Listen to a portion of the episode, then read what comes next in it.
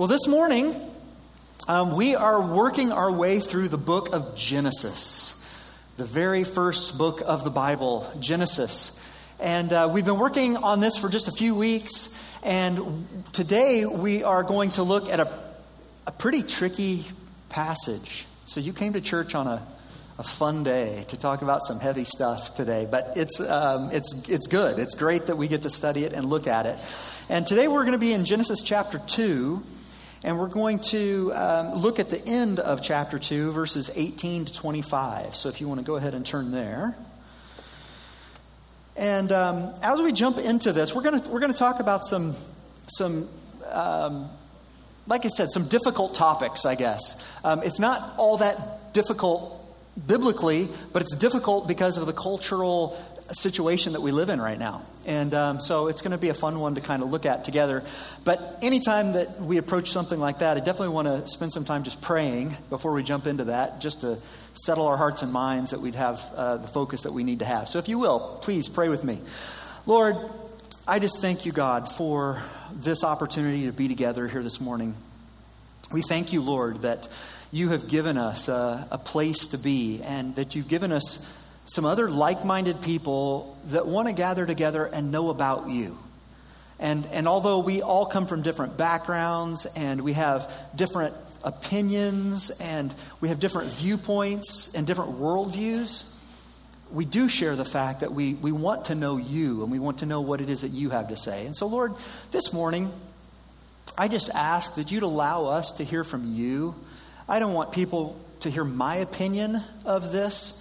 Um, what I want to do is, I want to join with my brothers and sisters in Christ here and just come and listen to whatever it is that you might speak to us. So, Lord, I just pray that you would open up our hearts to what you want to teach us and, and what we can learn from you through your word. And I pray, God, that if there are places in our own lives, in our own opinions, that don't line up with you and, and what you have for us, God, that we'd be willing to change, that we'd be willing to uh, shift those, those views so that they would be more in line with you. Because you desire us to be able to know you and to walk with you. And so, as we look at these things today, Lord, I pray that you would just speak deep things into our lives. I pray that you'd bring encouragement. I pray that you would bring joy and peace. Lord, for those that, that might not be with us here today because of health reasons and illness and, and other difficulties happening, Lord, I just pray that you would be near to them, that you'd bless them. And, and even for those that are here, that have made it here, Lord, I pray that you just calm our hearts and minds and you just do uh, incredible things as you minister to us. We thank you for this opportunity, and it is in Jesus' name we pray. Amen. All right, so as we've been going through the first chapter of Genesis, we've looked at the creation story. And from the very beginning of Genesis, what I told you was Genesis is a book of beginnings. It tells us a lot about different beginnings. It tells us about the beginnings of creation, and we've gone through those, those six days of creation. Last week, we looked at even the, the seventh day of rest that followed those six days of creation. It talks about the beginnings of humanity, which is what we, we really focused on last week. It will also talk about the beginnings of sin, which is what we're going to get to next week. But also, one of the biggest things that people sometimes miss in Genesis is it also describes the beginnings of salvation. It starts unfolding God's plan for salvation for humanity. And so it goes through these really big things of life as you walk through Genesis. Last week, we saw, after wrapping up the creation account, we also saw that God created man and woman. That, that man and woman were created in God's image, and they were placed in this garden, the Garden of Eden, and they were given the responsibility to work and tend creation. And at this point, what it tells us there in the text is that it was very good. So creation has happened, man and woman have been made, they're in this garden, things are going good. But for those of you who know this story, you realize that, uh oh, it's about to take a dramatic turn, right? Everything's very good right now. Everything's moving perfectly. Everything is smooth. But pretty soon, things are going to get a little bit tricky. But what happens here, and as we've looked at this, um, we believe Moses was the author of the book of Genesis. That's what scripture tells us. Um, before we get into that doom and gloom of sin entering into the world, Moses takes a little pause here and he gives us a little more information about what was happening. All right, and, and talks a little bit about the, the interaction with, with Adam and Eve, as, as we'll see in here. All right, and there's a few more details to help flesh out the story, which really helps us understand all that is taking place. And specifically today, we're going to look at this first couple and God's design to make them the perfect pair. Okay? Now, let's start by reading verses 18 to 20. All right, Genesis chapter 2, verses 18 to 20. Here's what it says It says, Then the Lord God said, It is not good that the man should be alone. So remember, Moses backs up a little bit here. He's already told us that he made us in God's image, male and female, he created them. But then he's like, Oh, yeah, let me tell you about this part. And he backs up a little. He says, It's good that the man would not be alone. I will make him a helper fit for him. Now, out of the ground, the Lord God had formed every beast of the field and every bird of the heavens and brought them to the man to see what he would call them. And whatever the man called every living creature, that was its name. The man gave names to all livestock and to the birds of the heavens and to every beast of the field. But for Adam, there was not found a helper fit for him. So here's what we see Adam has been created He's been given this task of caring for creation, uh, and, and he's at this spot where he is alone. Now, this is the very first thing in the Bible that God calls not good. Up to this point, when we go through every single day of creation, you know, he, he, he separates light from dark and he calls forth the light. And at the end of the day, you remember that? He says, and it was good. And it goes that way every through each day of creation. But it's not until here, to this point, that he says, he pauses and he says, It's not good that Adam would be alone. It's the very first thing that God says is not good. That's the problem. And the solution is a really, it takes a, a very interesting turn. The way God creates a solution for this it seems like Moses got off track. He says, okay, God says it's not good that you're alone. And now let's talk about Adam naming animals. All right? But what we're going to see here is it's actually connected. All right? It, it, it's interesting because Adam's first order of business in his new role, his new job of being the caretaker of earth, is that he is supposed to begin naming, as he says here, naming um, each of these beasts of the field and the birds of the air, all the creatures of the earth. And notice that's exactly the same thing that God had done previously in the, the days of creation, right? That if we, you go back into chapter one and you read through it, it, it'll say, and God called it day. And so it would be called day. And God called it night, and it would be night. God called it the land, the earth and it was named the earth. So God has already done this process of naming. He's done this process of creation. And now he says, You are going to take over and care for this earth, and your role is going to be like my role. You're now even going to name the creatures that I've created. All right? And so Adam begins this job of naming the animal kingdom. In fact, we see there that God even brings the animals to him. Now, notice this. We aren't told how long this process took. Now, I don't know about you, you know, if you're picturing Adam with a, a, notebook and a coffee, you know, sitting in a chair, and, and there's this parade of animals coming through, and God says, What about this one, Adam? What about this one? What about. I don't think that was probably what was going on. Uh, there, there's probably some time in here where Adam is wanting to name things by observing them and trying to understand them, get an, get an idea of their nature, how they function, what they do. You know, why would you, you look at a giraffe with its big old neck eating leaves from a tree and be like, giraffe. You know, I, I don't know. I don't know what about that happened, but it, there's this process that takes place, but we don't know how long it actually was. But in it, what God was doing was he was he was helping Adam begin to function and to understand his place in the world as well as the rest of the world. And, we're, and, and God is shaping Adam's understanding of the animal kingdom. He was teaching Adam a course on the birds and the bees, probably, showing him the diversity of, of wildlife, of the livestock, of the birds and the beasts, and the difference of each animal and their mate.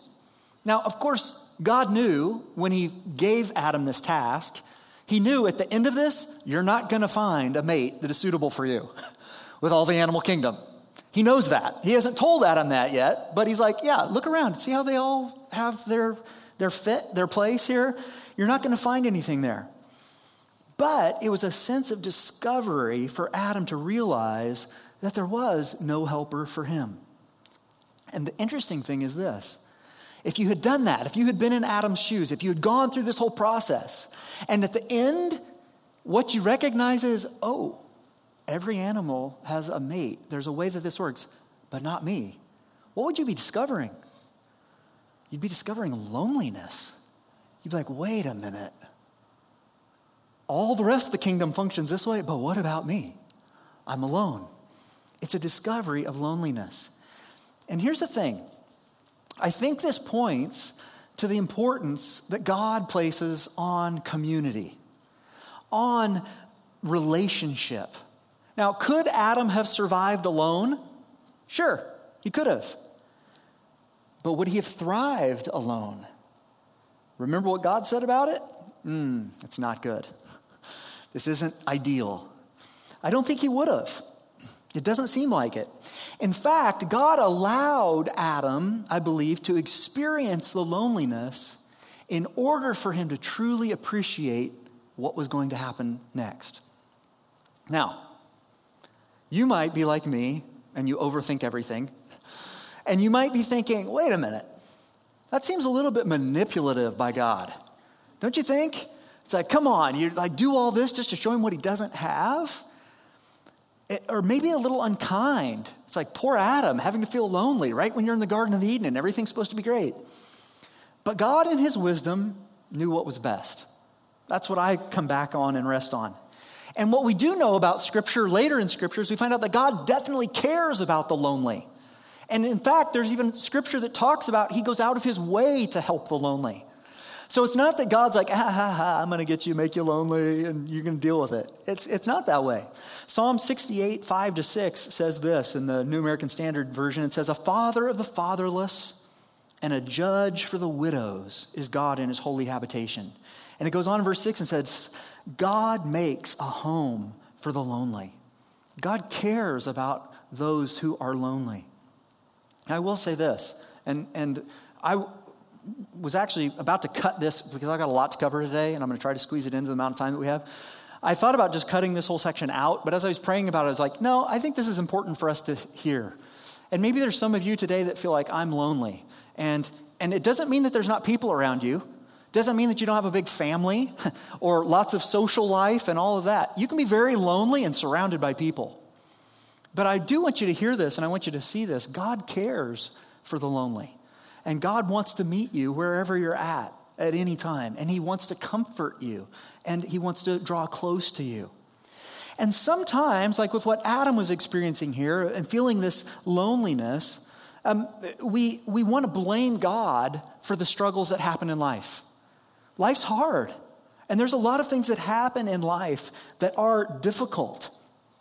Many things in life don't make sense. Life is not fair. I tell that to my kids on a regular basis. Hey, life's not fair because it's not. And sometimes it seems chaotic and random. And it's especially in those places that we have to decide what it is that we actually believe about God. And what the Bible teaches us about God, and that we're going to learn through Genesis, is number one, He's good.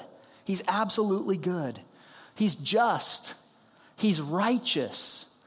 God is all powerful. He's wise and he's loving. That's who God is. He knows the beginning from the end, and his heart is to bless us and to draw us into relationship with him. Not only that, that's what the Bible tells us, but then even when we talk to Christians that have gone before us, what Christians that have lived lives following Lord always tell us is He's faithful. Doesn't always feel like it.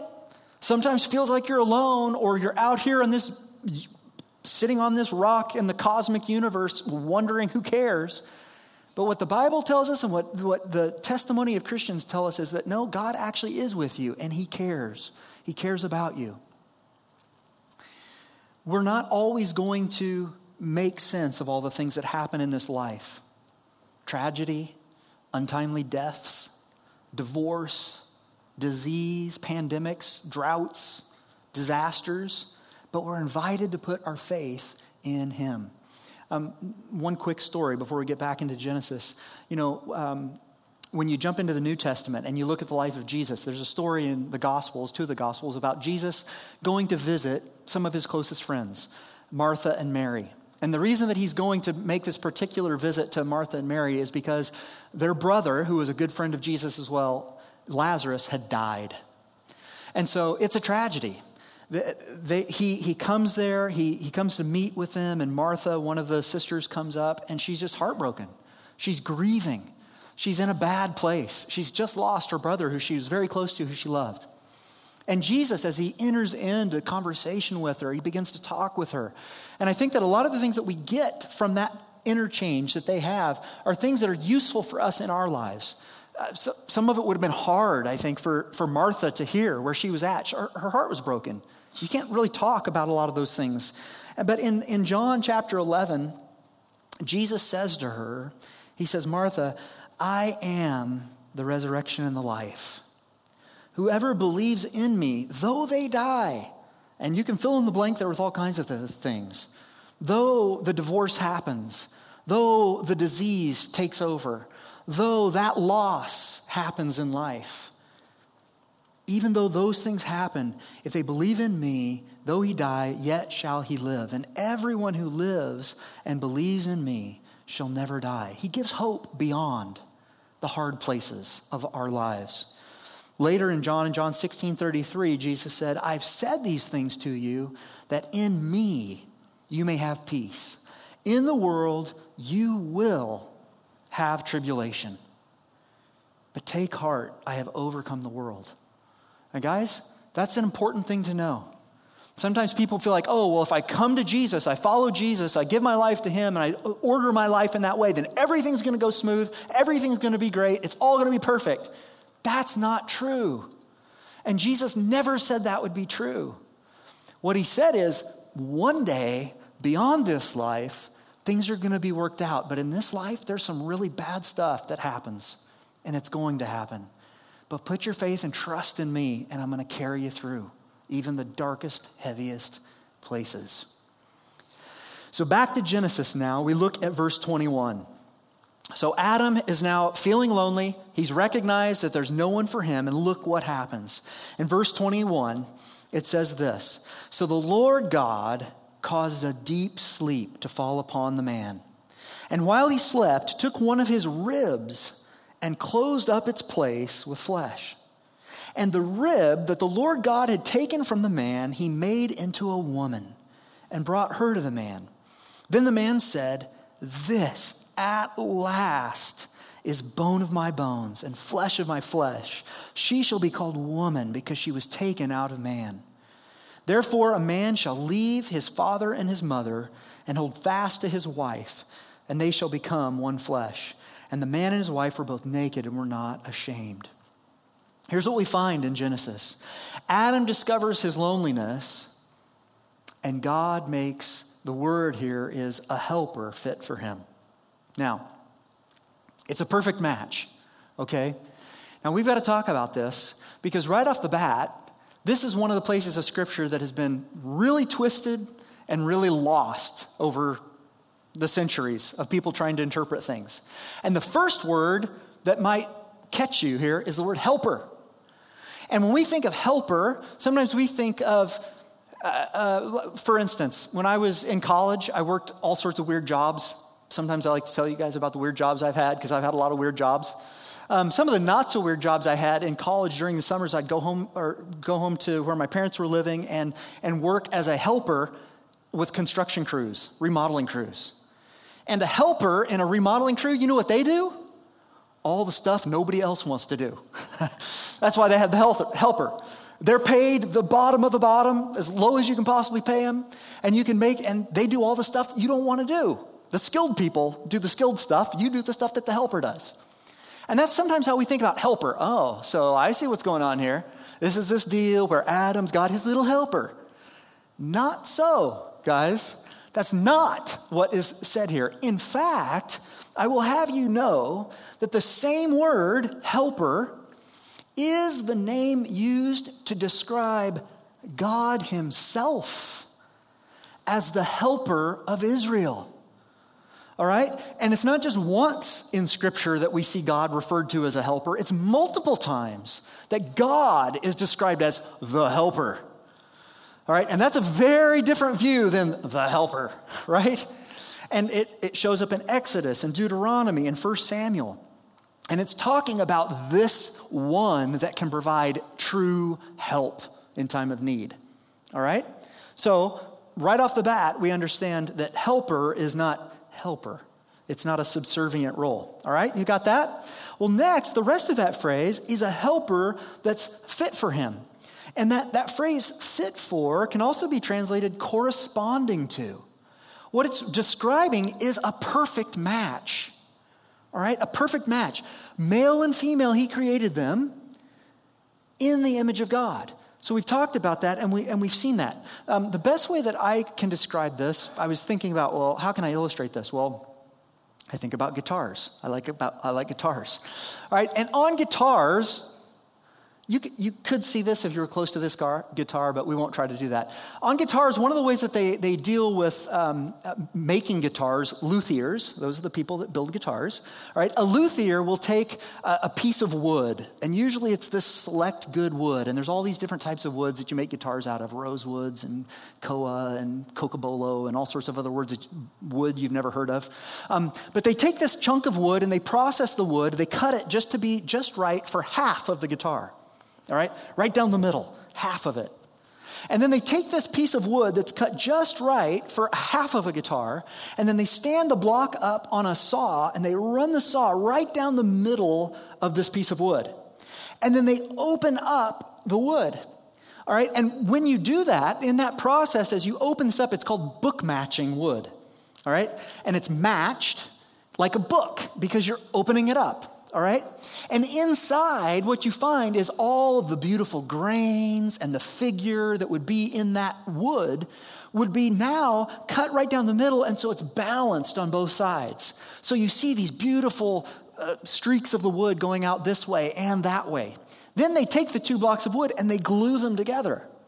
And then from that point, now they then shape the guitar and they cut it out. And those two pieces of wood, book matched together, make the perfect match, the perfect fit. Do you see that? Do you understand that?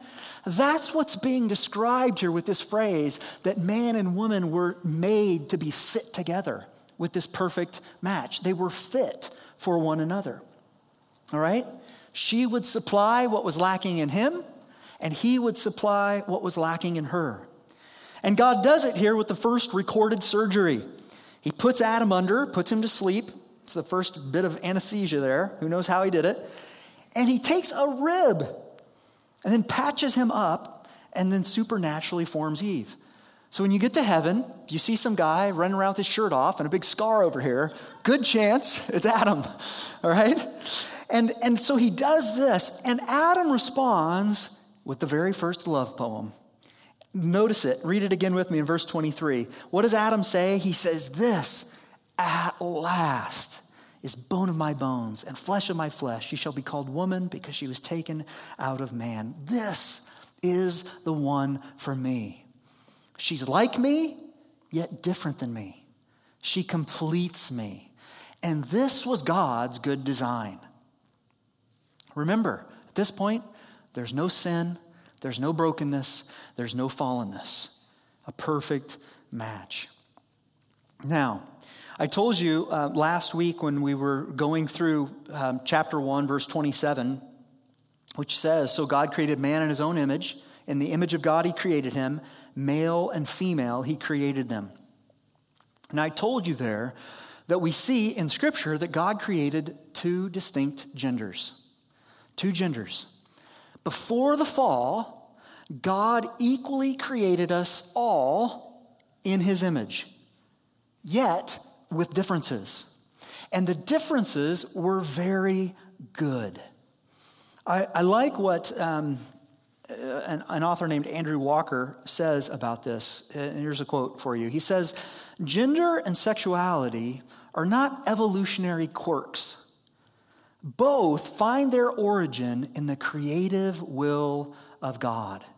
Now, I realize as soon as I say the word gender, some of our defenses go up right now. That's, that's the way it is. This is the world that we live in. Here's what I want to encourage you to do. No matter if you're like, oh, I've already thought through this, I've got an opinion on this, I know where I stand on this. Listen, let's just stay calm and see what is written here. First off, I want you to recognize God calls gender good. He says it's good. And understand that everything that God calls good, the devil will call evil. And you might be like, whoa, you already jumped straight to the devil? Yes, I'm going to have to, and you're going to see why in a minute, all right? Anything that God builds, the devil wants to destroy. Everything that God loves, the devil hates. Everything God celebrates, the devil wants to sabotage. And to be clear, the devil is not the opposite and equal power to God, right? We don't, as Christians, we don't believe in yin and yang. It's not like here's God Almighty and here's Devil Almighty and they're just fighting cosmically. That's not what the Bible describes at all. You've got God and then you've got the devil that's like a little snake nipping at the heels of everyone else. All right? Uh huh, that's what it is. And the devil's trying to poison whatever and whoever he can. Because his ultimate prize would be destroying that which is made in the image of God. And if he can deface, disfigure, or mangle humanity, he will. What Jesus tells us about the devil, he calls him the thief. And one of the ways that he describes the devil, he says in John 10 10, the thief comes only to steal and kill and destroy. I came that they may have life and have it abundantly. In John 8 44, he's talking about the devil as well. He says, He, the devil, was a murderer from the beginning and does not stand in the truth because there is no truth in him. And when he lies, he speaks out of his own character, for he is a liar and the father of lies. Now, listen, there are many in our world today that want to, to erase gender, they want to just take it out of the equation. And I think there are a lot of, of reasons and motivations that people feel that way and that people have come to these conclusions.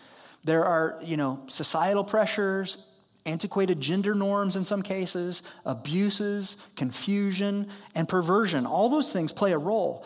But I believe that the primary source of the attack on gender is because of the shift in beliefs of our culture. And let me, let me explain a little bit why that's happening. I think what's happening is we're seeing a spiritual battle that's being played out in physical reality among people who believe that there is no spiritual reality. So, what's happening is there's this spiritual thing at work in the physical realm among all these people that say there is nothing spiritual. But they, what they don't realize is there are these pressures that are happening, and there is things that are impacting their lives, and they're oblivious to it. That's what's taking place. And I think that's why you have to talk, bring the devil up into this, because I think the devil has a part to play in that. What Genesis teaches us is that God created in his image male and female as the pattern and form of all humanity. And as our creator, he has the authority and the right to make us as he chooses. But if you believe that there is no design to humanity and that there is no designer behind humanity, and you also believe that reality can be reshaped and reformed continuously, then it's not a huge stretch to believe that you can create whatever reality you want. Truth becomes relative to whatever you believe rather than something outside of you. And that's where we start seeing things like gender being called fluid. That gender becomes fluid. It's no longer objective fact that exists outside of you. Now, uh, here's another quote from that same author. I think this one is good too. It says, What Christians believe about sexuality and gender is not an in house argument for debate among Christians only. The Bible understands gender and sexuality as creational realities that determine whether a society will organize itself in subjection to God's authority or in rejection to God's authority. You see, a society that does not embrace creational realities will not survive. There is no agreed upon objective truth to hold it together. Morality, law, order, and civilization itself will crumble if there's no truth to build it on. If the devil, who Jesus called a liar and a deceiver, can convince humanity that there is no truth, then he can replace truth with lies and begin to destroy men and women who are made in the image of God by mangling their God given identity. That's what's actually at the root of the movement to erase gender.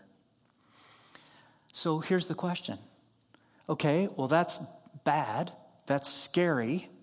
How, though, do we as Christians then interact with a culture that is in that mode right now? How do we handle it? Should we just stick our heads in the ground and hope that the fade passes, or the fad passes, I mean? Should we all pack up and move somewhere where this isn't happening? No.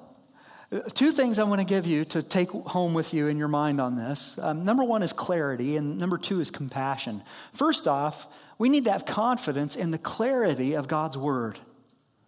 And secondly, we need to have compassion for those who want to erase it.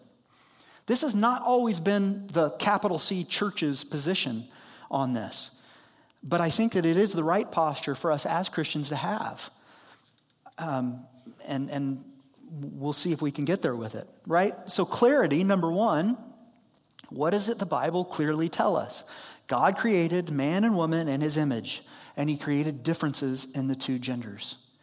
Now, here's what happens if you reject either of those two statements, that we were made in his image and that we were made male and female, you have two, two, three different ways that you can reject that. You can reject half of it, or you can reject all of it.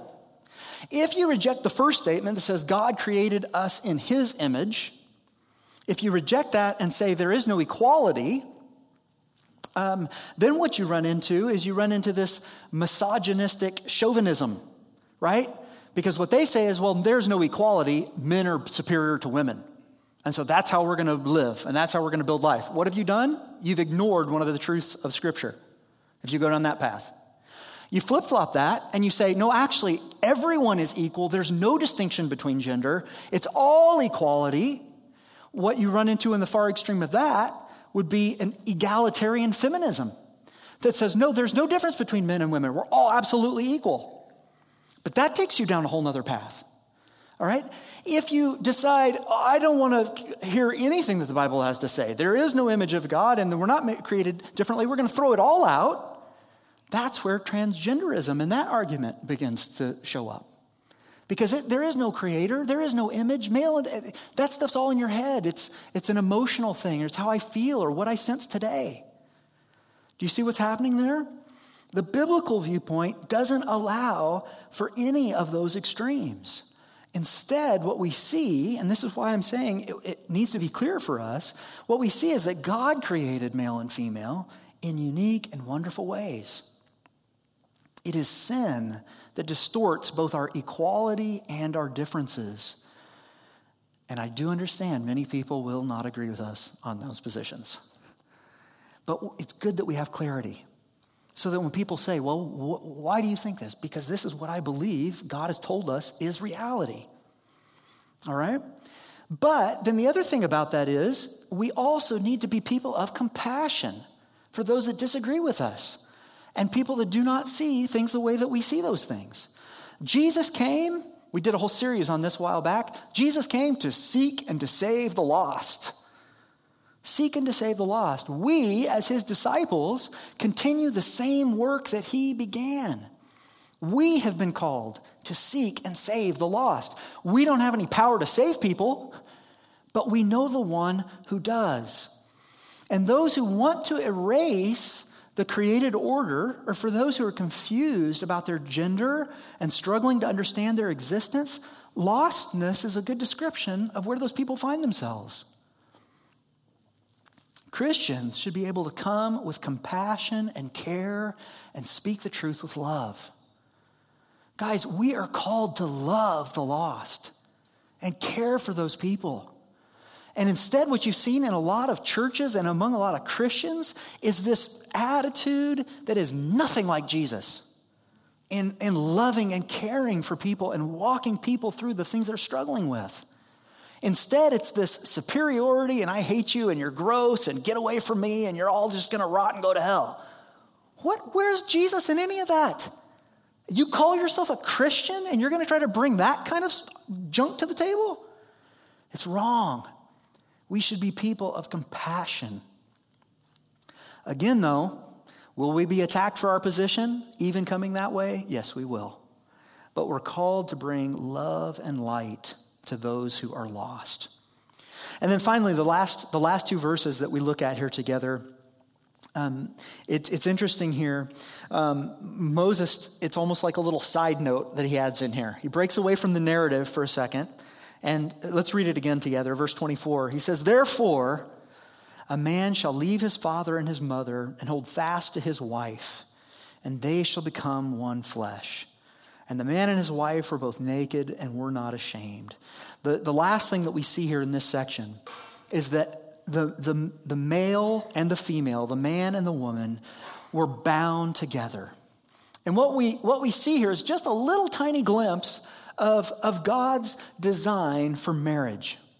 It was God's design, his intention from the very beginning of creation, that one man would be married to one woman and that they would complement each other and be bound together for life. Now, we all know, I mean, sin hasn't even entered the world yet. We know that that doesn't always work out. We know that it's very difficult to pull that kind of stuff off, that those things get broken and they get mangled and twisted, and there's all kinds of sin, and there's all sorts of issues, and there's a lot happening, right? It's not addressing any of that right now, it's laying out big ideas. The big idea the design behind it, the real plan of it, was that you'd get married to one person and you'd stay married to that person for all of your life. And from that relationship, they would then fulfill the responsibility that they were given to be fruitful and multiply by bearing children through the sexual relationship that was given to them for their marriage. And the husband wife relationship was to become the highest priority. That's what it's referring to here, above their other human relationships, even above their relationship with their parents. Jesus himself pointed back to this verse right here, verifying and validating it when asked about divorce. So when Jesus comes on the scene in Matthew 19, 3 to 9, he said this And Pharisees came up to him and tested him by asking, Is it lawful to divorce one's wife for any cause? And he answered, Have you not read that he who created them from the beginning made them male and female? And said, Therefore, a man shall leave his father and his mother and hold fast to his wife, and the two shall become one flesh. So they are no longer two, but one flesh. What therefore God has joined together, let not man separate. And they said to him, Well, why then did Moses command one to give a certificate of divorce and send her away? And he said to them, Because of your hardness of heart, Moses allowed you to, divorce your wives. But from the beginning, it was not so. And I say to you, whoever divorces his wife except for sexual immorality and marries another commits adultery. What was Jesus talking about in here? Again, he's giving the big picture. He's giving the, the created order, the created reality. He says, This is what it was supposed to be from the very beginning. Now, in the very beginning, were we supposed to sin? No, not in any way. but do we all sin? Yes, we all sin and fall short of the glory of God. So, because of that, sin being involved in all parts of our lives, is it going to break things? Yes. Is marriage one of those things that gets broken a lot? Yes. All right, that's what is being described here. But notice that the, the ideal, the goal, the thing that we should be looking toward is that it could actually stay together. Now, when we reject this, the creative intention of God, we're breaking relationship with Him. And I've told you guys one of the simplest definitions of sin sin is anything that damages a relationship between us and God or us and other people. If you want to know if it's sin or not, whatever it is, just ask yourself well, does it break my relationship at all with God? The answer is yes, it's sin. Does it break my relationship with other people? If I say this thing, if I do this thing, is it sin toward that person? Yes. All right? Now, God is calling us to try to leave our sins behind and, and step out of that and move away from that. And notice that the pattern here for sexual morality was established before sin entered the world. And, and I think that it's important just to say this here, and I wish I had time to go into all of this part right now, but I don't. Our sexuality was part of the very good creation. That's another place that it's broken, that it's that the conversation of these things is, is broken in our world. And because it was so central to God's creation and intention for humanity, it's one of, if not the biggest area of spiritual struggle for humanity. That's why you see all of these conversations all through the scripture about that. And when we try to remove sex out of the marriage relationship and hand it over to every individual to do with as they choose, the whole system gets corrupted and breaks down. And that's one of the biggest things right now, the, the biggest misunderstandings in our world today is that your sexuality is your own. And so, whatever pleases you in your sexuality should make things just fine. And everybody else just needs to stay out of your business and let you do whatever it is that you feel like you need to do the way you want to do it. But that wasn't the plan. That was never set up that way. It was meant to be within this relationship. Very different viewpoint on it. As Genesis continues, we're going to see this clearly displayed over and over again. Sexual sin is a rejection of the authority of God in our lives and therefore rebellion against our Maker. So, what do we see as we kind of recap this? God made the perfect pair, and his creation was very good. And to end on a positive note, because there's a lot of not positive in a message like this, know that God is at work restoring brokenness. Sometimes when we look at the brokenness of the world around us, or even the brokenness of ourselves, we get pretty discouraged. And we're like, how are we ever going to get out of this? How is this ever going to be fixed? Is it possible? God is at work restoring our brokenness. And I know that I focused a lot on our brokenness today, but know that we can still move towards God's good intentions. Our marriages, for those of you who are married here today, our marriages can reflect God's intention for marriage. We won't do it perfectly because we aren't perfect people, right? We're broken people. In fact, here we had two perfect people, and that perfect marriage lasted for about five minutes, as we'll see next week. All right? And we're not even perfect to start with, but we can move in that direction. We are all at different points in our journey, but as we see God's plan and devote ourselves to it and to Him, we can watch as He transforms us and transforms our relationships into what He designed them to be. But it's really helpful to know what it's supposed to look like. Okay? And, and ultimately, what that does is that then, once God starts healing our marriages and our relationships, it allows us to be seen as we're supposed to to the world around us, which is light. When other people look at us, our brokenness, being made whole and growing and moving in the right direction, they can say, What is going on with you? I'm trying to follow after God, and this is the results of it. And we want to be people that are always pointing back to Him, aren't we? All right, well, we're out of time. Let's pray. Lord God, I thank you for your word. And God, I, I know that this is a hard conversation to have, and uh, I'm so thankful, Lord, that you've given us direction on it. For, for many people, even Christians, we sometimes are afraid that we don't have the words that we need. We don't have the directions that we need. We don't know what you have for us. But God, we are thankful that you actually do speak to these things. You address every topic. You don't give us all the details that we'd sometimes like to have, but Lord, we trust that you gave us what we need to know. And we ask, Lord, that you would constantly help us understand what it is that you speak to us. And so, Lord, especially today, as, as we've been talking, just briefly talking a little bit about marriages, I, I want to bring before you the marriages that are represented in this church. And I know that there are marriages at all sorts of different levels. Some have been married a very long time, some a very short time, some have been divorced and remarried many times.